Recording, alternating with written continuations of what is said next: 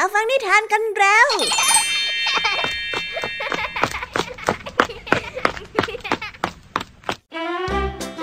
สวัสดีค่ะน้องๆ ยินดีต้อนรับเข้าสู่ชั่วโมงนิทานกับรายการคิสอาว วันนี้พี่ยามีและกองทัพนิทานหันษาพร้อมที่จะพาน้องๆ ไปตะลุยโลกแห่งจินตนาการที่เต็มไปด้วยความสนุกสนานและข้อคิดต่างๆกันแล้ว เอาละค่ะ ไปตะลุยโลกนิทานกันเลย ในวันนี้พี่ยามีมาพร้อมกับนิทานที่แสนสนุกถึง 3 เรื่องด้วยกัน เริ่มต้นกันที่นิทานเรื่องแรกเป็นเรื่องราวของเด็กคนหนึ่งที่คว้างปลาต้นถั่วที่ริมทางเล่นอย่างสะใจก่อนที่จะถูกพ่อของเขาเรียกให้เดินทางต่อ ในขณะที่เด็กคนนั้นเนี่ยเดินทางไปไหนต่อไหน ก็ได้ทิ้งบาดแผลไว้ในใจให้กับต้นถั่วได้รู้สึกแย่ เอ๊สภาพจิตใจของต้นถั่วจะเป็นอย่างไรต่อละคะเนี่ย น่าสงสารจังเลยนะคะมาไปติดตามรับฟังพร้อมกันในนิทานที่มีชื่อเรื่องว่า ต้นถั่วถูกรังแกในนิทานเรื่องแรกของพี่ยามีนะ ส่วนนิทานในเรื่องที่สองนี้มีชื่อเรื่องว่า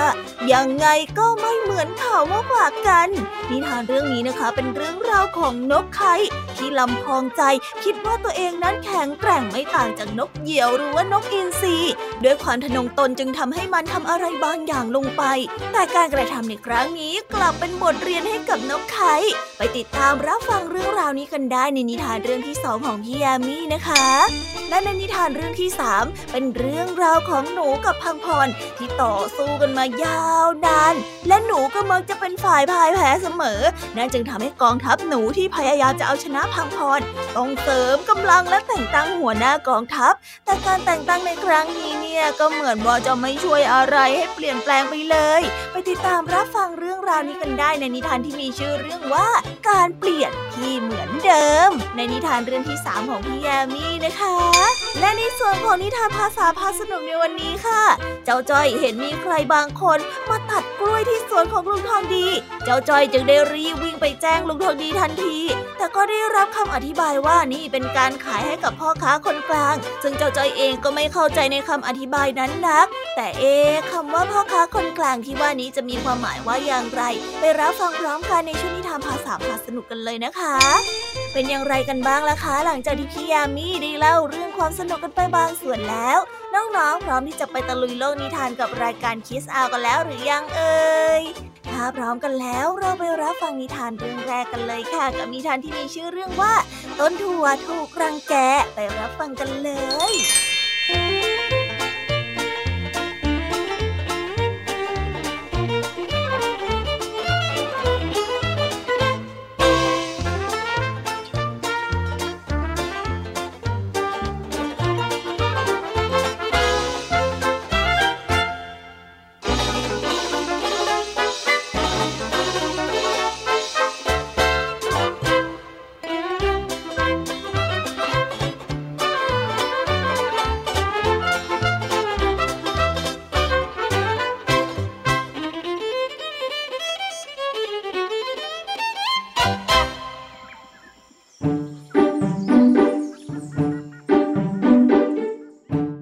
ต้นถั่วต้นหนึ่งขึ้นอยู่ข้างถนน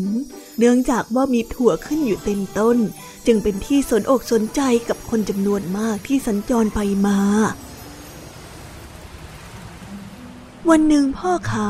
กำลังขับเกวียนเพื่อนำสินค้าไปขายยังในเมืองพ่อดูนั่นสิครับ ต้นถั่วไม่ถั่วเต็มไม่หมดเลยล่ะฮะโอ้เด็กชายที่อยู่ในเกวียนชี้ให้กับพ่อค้าดูต้นถั่ว กล่าวจบ เด็กชายได้กระโดดลงมาจากเกวียน ก่อนที่จะระดมใช้หินคว้างปลาถั่วที่อยู่บนต้นนั้นอย่างสนุกสนาน นี่นะเฮ้อเฮ้อเฮ้อนี่นี่นะเฮ้อ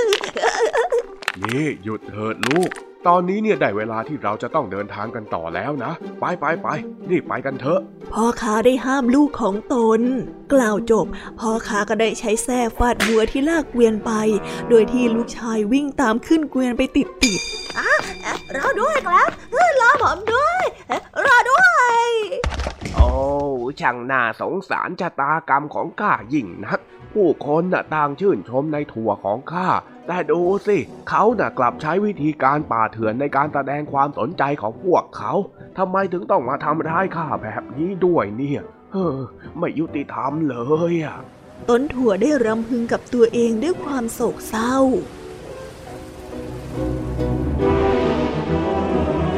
นิทานเรื่องนี้จึงได้สอนให้เรารู้ว่า คนอักตันยูมักตอบแทนบุญคุณความดีด้วยความชั่วร้าย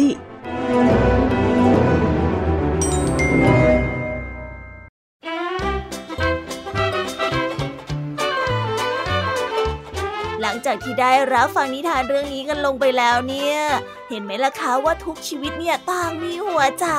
น้องๆรู้สึกยังไงกันบ้างเอ่ย แต่พี่ยามีคิดว่าหัวใจในที่นี้เนี่ยไม่ได้หมายถึงอวัยวะที่สูบฉีดเลือดเหมือนที่เรารู้จักนะคะ แต่หากว่าเป็นความบอบบาง อ่อนไหวในฐานะของชีวิตน้อยๆชีวิตหนึ่งค่ะ เด็กเกเรคนนั้นเนี่ยไม่น่ามาทำร้ายต้นถั่วเลยนะคะทั้งที่ต้นถั่วเองก็ยืนต้นเฉยๆไม่ได้ไประรานใครแท้ๆดูสิคะการกระทำของเด็กเกเร ที่ไม่คิดให้รอบคอบ ได้เผลอทำให้ธรรมชาติน้อยๆตรงนี้ร้องไห้ไปซะแล้วล่ะค่ะ น่าสงสารจังเลย เอาลยค่ะ เราไปต่อกันในนิทานเรื่องที่สองกันต่อเลยดีกว่า นิทานเรื่องนี้นะคะ เป็นเรื่องราวของนกไข่ตัวหนึ่งที่ลำพองใจคิดว่าตัวของมันเองนั้นแข็งแรงไม่ต่างจากนกเหยี่ยวแล้วก็นกอินทรีเลย มันจึงคิดที่จะล่าเหยื่ออย่างนกกระทาไปกิน แต่การกระทำในครั้งนี้เนี่ยได้กลายเป็นบทเรียนชั้นดีให้กับมันเลยแล้วค่ะ ดตามรับฟังนิทานเรื่องนี้พร้อมๆ กันกับนิทานที่มีชื่อเรื่องว่า ยังไงก็ไม่เหมือนเขา ไปรับฟังกันเลย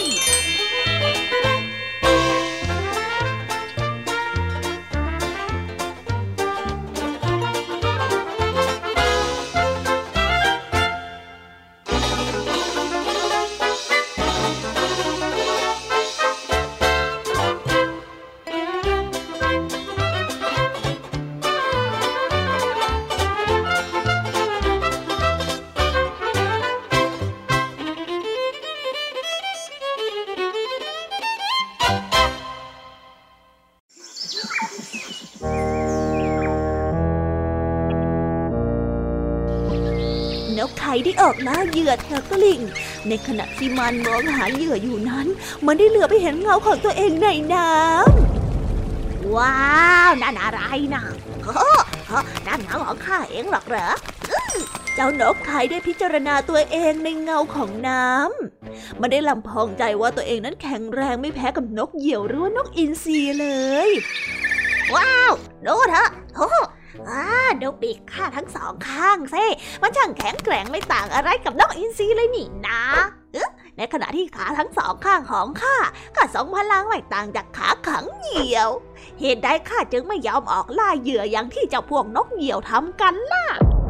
ด้วยความทะนงตน นกไข่ได้ตัดสินใจออกล่านกกระทา ซึ่งเป็นนกที่เหยี่ยวและนกอินทรีชื่นชอบ มันได้ใช้ปีกและขาโจมนกกระทาขึ้นมาทีสี่ตัว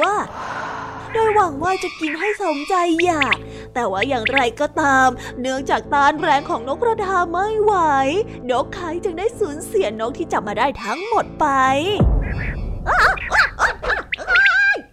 หลุดหมดเลยเฮ้ยน่าสมเพชตัวข้ายิ่งนักเลยข้าเนี่ยนะทะนงตนในความแข็งแกร่งของตัวเอง มันไม่เคยเป็นจริงเลยสักนิด และนี่มันทำให้ข้ารู้เลยว่ามันไม่มีวันเป็นจริงได้เลยนกไข่ได้รำพึงรำพันกับตัวเอง และตั้งแต่นั้นเป็นต้นมานกไข่ก็กลับมาล่าเหยื่อตามเดิมอย่างที่มันเคยล่า และไม่คิดที่จะล่านกกระทาอีกเลย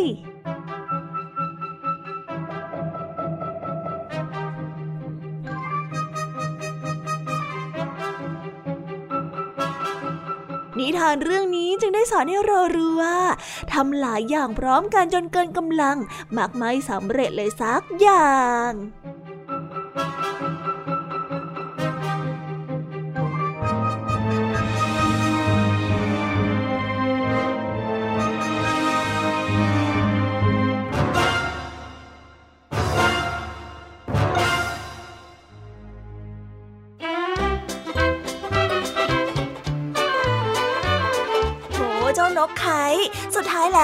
กับนกกระทาไม่สำเร็จ แต่อย่างน้อยๆนะคะ มันก็คิดได้ และก็เลิกพยายามทำตัวเหมือนคนอื่น ถ้าดูเผินๆเนี่ยการมั่นใจแบบนี้ก็เหมือนว่าจะดีนะ แต่ถ้ามองลึกๆ การกระทำอะไรที่มากจนเกินกำลังของตัวเอง ก็อาจจะไม่ประสบความสำเร็จเลยแม้แต่อย่างเดียวค่ะ เป็นตัวเองเนี่ยแหละดีที่สุดแล้วนะคะ อย่าแข่งกับใครแบบนั้นเลย เพราะยังไงเราก็ไม่มีทางเหมือนเขาอยู่แล้วค่ะ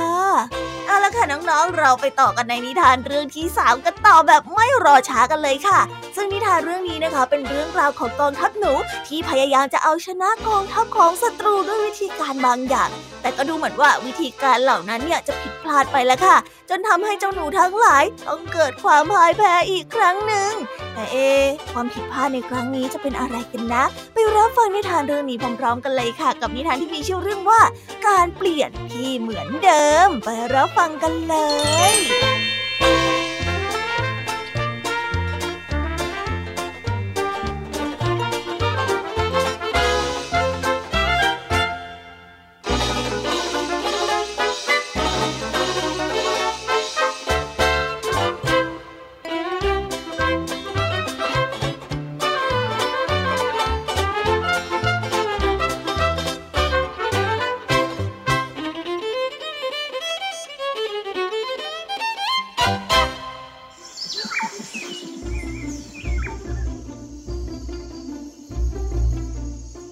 รกับหนูทำสงครามกันมาตลอดเวลา และมีการหลั่งเลือดไปมาก โดยพังพรเป็นฝ่ายชนะเสมอ หนูคิดว่าสาเหตุที่พวกมันพ่ายแพ้ ก็เป็นเพราะว่าพวกมันไม่มีผู้นำกองทัพที่คอยบังคับบัญชา และพวกมันก็ต้องพบกับภัยอันตราย เพราะว่าความไม่มีระเบียบวินัยของพวกมัน ดังนั้นหนูจึงได้ตัดสินใจเลือกผู้นำที่มีชื่อเสียงด้านลูกหลานเยอะและมีเรี่ยวแรงมาก และมีความคิดที่ดีด้วย รวมทั้งมีความกล้าหาญในการต่อสู้ ที่พวกมันจะจัดกระบวนทัพได้ดีขึ้น และมีกองพลเล็กใหญ่ตามลำดับ เมื่อเรื่องนี้เสร็จเรียบร้อย แล้วกองทัพมีระเบียบวินัยแล้ว หนูจึงได้ท้ารบกับพังพร เหล่าแม่ทัพหนูเพิ่งได้รับการเลือกตั้งมาหมาดๆ ได้โพกหัวได้ฟางเพื่อให้กองกำลังหนูมองเห็นผู้นำของตัวเองได้ชัดเจนมากขึ้น สงครามยังไม่ทันจะเริ่มต้น กองทัพหนูก็ได้แตกกระเจิง พวกมันได้วิ่งตะเลิดหนีอย่างสุดชีวิตเข้าไปในรู แต่พวกแม่ทัพมุดเข้ารูไม่ได้ เพราะว่าเครื่องประดับบนหัว จึงได้ถูกพังพรจับกินไปเสียหมด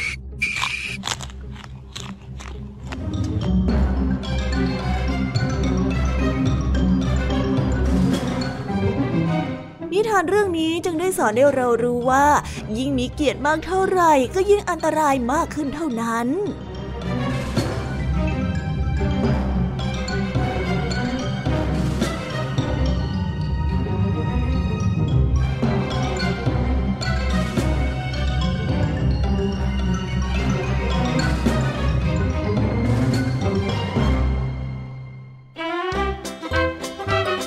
โห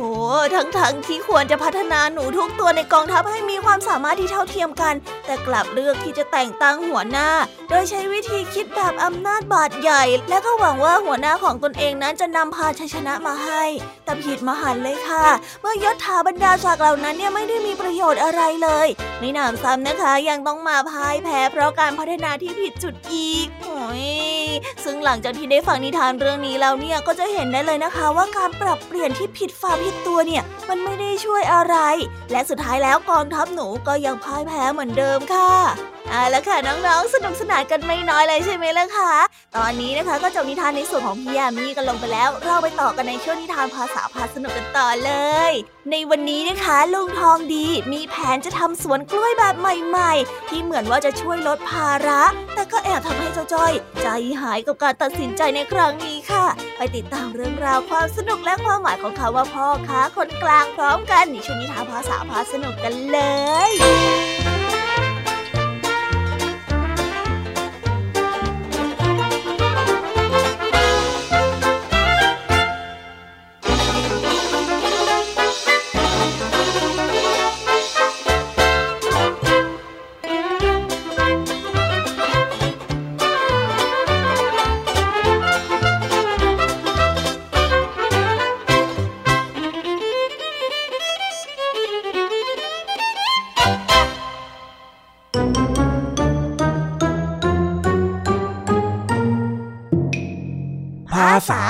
สนุก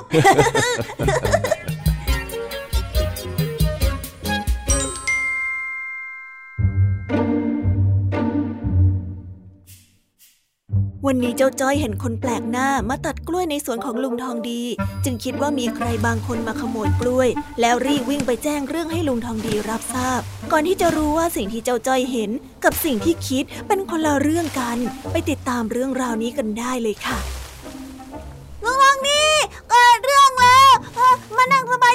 แบบนี้ได้ยังไง เฮ้ยเฮ้ยเฮ้ยเดี๋ยวสิเจ้าจ้อย มีเรื่องอะไรเนี่ย เอ้าก็มีคนมาขโมยตัดกล้วยหมดสวนแล้วนะสิ เดี๋ยวก่อนเดี๋ยวก่อน เอ็งใจเย็นๆก่อนนะโอ้ยเย็นไม่ได้แล้วลุงปกตินี่ขนาดมีนกมาจิกลุงยังบ่นเลย นี่ แต่นี่มีคนมาตัดเอารถไปขนเป็นคันๆเลย ลุงจะมาทำใจเย็นแบบนี้ไม่ได้ทำไมจะไม่ได้ล่ะฮะ ก็ในเมื่อข้าเป็นคนบอกให้เขามาตัดเองน่ะอ้าวได้ไง อะไร ยังไงกัน เอาจ้อยงงไปหมดแล้วเนี่ย คือว่าข้าน่ะตัดสินใจแล้วว่าข้าจะเปลี่ยนรูปแบบการขายกล้วยใหม่ จากนี้ไปเนี่ยข้าคงไม่ตัดกล้วยขายเองอีกแล้ว เอ้า แต่นี่มันเป็นส่วนกล้วยที่ลุงรักเลยนะ ถ้าให้คนอื่นมาตัด แล้วอย่างนี้จอยจะไปหารายได้พิเศษจากไหนเล่า อืม เรื่องรายได้พิเศษของเองนะ่ะมันไม่ยากหรอก แต่ข้ามาคิดคิดดูแล้วเนี่ย ในวัยปูนนี้ของข้าก็ควรได้ใช้ความรู้ใช้สมองทำงาน มากกว่าที่จะต้องมาออกแรงทำอะไรเหนื่อยๆ เดี๋ยวถ้าล้มป่วยไปเนี่ยมันจะแย่เอาได้แต่จ้อยไม่เข้าใจอยู่ดีว่าลุงคิดอะไรอยู่ถึงยอมให้คนอื่นมาตัดเอากล้วยไปน่ะ ข้าไม่ได้ยอมโว้ย แล้วการให้คนอื่นมาตัดเนี่ยมันก็คือการขายเหมือนกัน แต่ว่าเป็นการขายให้พ่อค้าคนกลางยังไงล่ะ คนกลางเป็นพ่อค้านี่เอง แล้วคนริมอีกสองถึงสามคนละจ้าเป็นอะไรล่ะลุง เฮ้ย ไม่ใช่แบบนั้นสิคำว่าพ่อค้าคนกลางที่ข้าพูดเนี่ย หมายถึงคนที่ทำการค้า หรือว่าซื้อขายระหว่างผู้ผลิตกับผู้บริโภคต่างหากเล่าอ้าวเฮ้ยอย่างนั้นหรอกเหรอจ๊ะฉันก็นึกว่าคนที่ยืนอยู่ตรงกลางเป็นพ่อค้าแค่คนเดียวซะอีก ไม่ใช่ไม่ใช่ เอ็งน่ะเข้าใจผิดไปเยอะแล้วนะอ้าวแต่ว่าก่อนหน้านี้เราก็ขับรถเอากล้วยไปส่งให้พ่อค้าคนกลางในเมืองไม่ใช่เหรอจ๊ะลุง ก็ใช่ แต่ว่าตอนนี้เนี่ยเงื่อนไขมันเปลี่ยน ให้พ่อค้าคนกลางเขาส่งคนมาตัดเอง เงินที่ขายได้เนี่ยมันก็อาจจะไม่มากเท่าเดิม แต่ว่าข้าก็จะได้ไม่ต้องเหนื่อย แล้วก็มีเวลาไปทำอย่างอื่นยังไงล่ะอุ้ยเชียบ นี่ถ้าไม่รู้จักกันมาก่อนใจนึกว่าลุงทองดีเป็นผู้บริหารธุรกิจสวนกล้วยเลยนั่นนี่อะ อ้าว แล้วตอนนี้นี่ข้าไม่ใช่ผู้บริหารเด้อเออ ลุงก็เป็นอยู่แล้วนี่นาเออแต่ว่าถึงจะพูดแบบนั้นจ้อยก็ยังรู้สึกใจหายอยู่ดีอะจ้ะแบบนี้เราก็จะไม่ได้ขับรถเอากล้วยไปขายในเมืองบ่อยๆกันแล้วหรอเนี่ย อืม ก็คงจะเป็นแบบนั้นแหละ พอมาถึงตรงนี้เนี่ยก็คงต้องเป็นจุดเปลี่ยนทางด้านการเป็นชาวสวนของข้าแล้วแหละทองดี พูดเหมือนกับว่าทุกอย่างกำลังจะจบลงแล้วเลย ก็ไม่ใช่แบบนั้นหรอก เพียงแต่ข้าก็ต้องวางแผนชีวิตของข้าไง เอ็งลองมองในแง่ดีสิ พอไม่ต้องเหนื่อยกับการทำสวนเนี่ย ข้าก็สุขภาพดีไม่เจ็บป่วย แถมยังมีเวลาว่างมานั่งเถียงกับเองอีก เห็นไหมเนี่ย มุมชื่นใจมันก็มีฮึก็จริงแฮะ เอานะ่ะทุกๆ การเปลี่ยนแปลงเนี่ยมันก็ย่อมส่งผลสะเทือนต่อจิตใจเราทั้งนั้น แต่ครั้งนี้เนี่ยข้าตั้งใจจะเปลี่ยนเพราะคิดว่ามันคงดีกว่าเดิม ดังนั้นเองก็ไม่ต้องใจหายที่ไม่ได้ช่วยข้าทำสวนหรอก ใครบอกว่าจอยใจหายที่ไม่ได้ทำสวนกล้วยเล่าอ้าวแล้วเองใจหายเรื่องอะไรของเองล่ะจอยก็ใจหายที่จะไม่ได้เข้าไปในเมืองบ่อยๆนะสิลุงโอ้อดเลย นี่เจ้าจ้อย ถ้าเป็นเรื่องนั้นน่ะ พอข้ามีเวลาว่างแล้วข้าก็จะพาเองเข้าเมือง วันละแปดรอบเลยก็ยังได้ห้ามคืนคำด้วย ใช่ใช่ข้าน่ะจะพาเองไปกี่รอบก็ได้ แต่ว่าเองน่ะต้องจ่ายค่าน้ำมันให้ข้าโอเคไหมล่ะไม่โอเคสิจ้าจะเอาเงินมันจากไหนเล่าเอ หาจากไหนดีนะ งั้นสนใจจะนวดหลังให้ข้าสักหน่อยไหมล่ะ เดี๋ยววันนี้เนี่ยข้าจ่ายหนักเป็นพิเศษเลย เอาเงินมาล่ออีกแล้ว แล้วจะทำไหมล่ะ ทำสิลุงโหนอนเลยนอนเลยนอนเลยเดี๋ยวจ้อยเนี่ยจะกดให้ถึงใจเออมามามามาข้าก็พร้อมเอ็งกดมาเลย ตรงนี้เหรอจ๊ะเออนั่นแหละ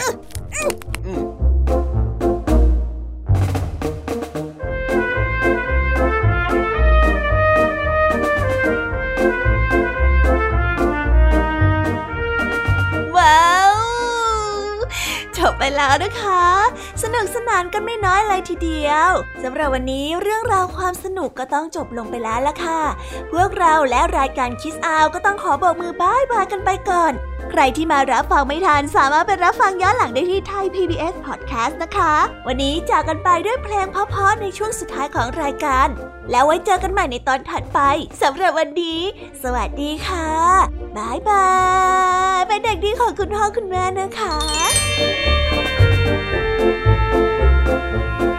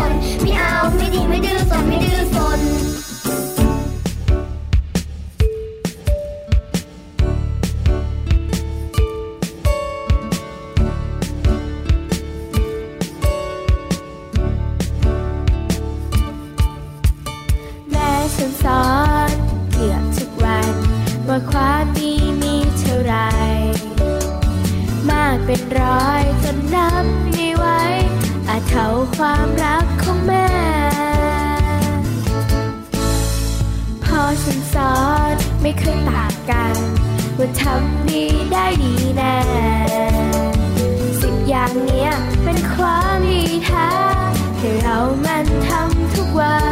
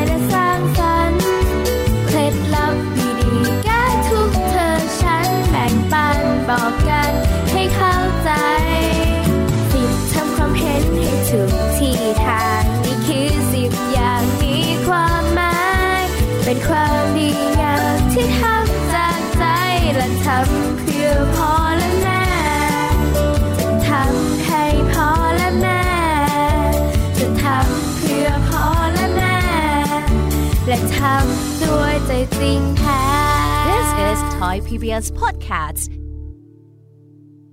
Thai PBS Podcast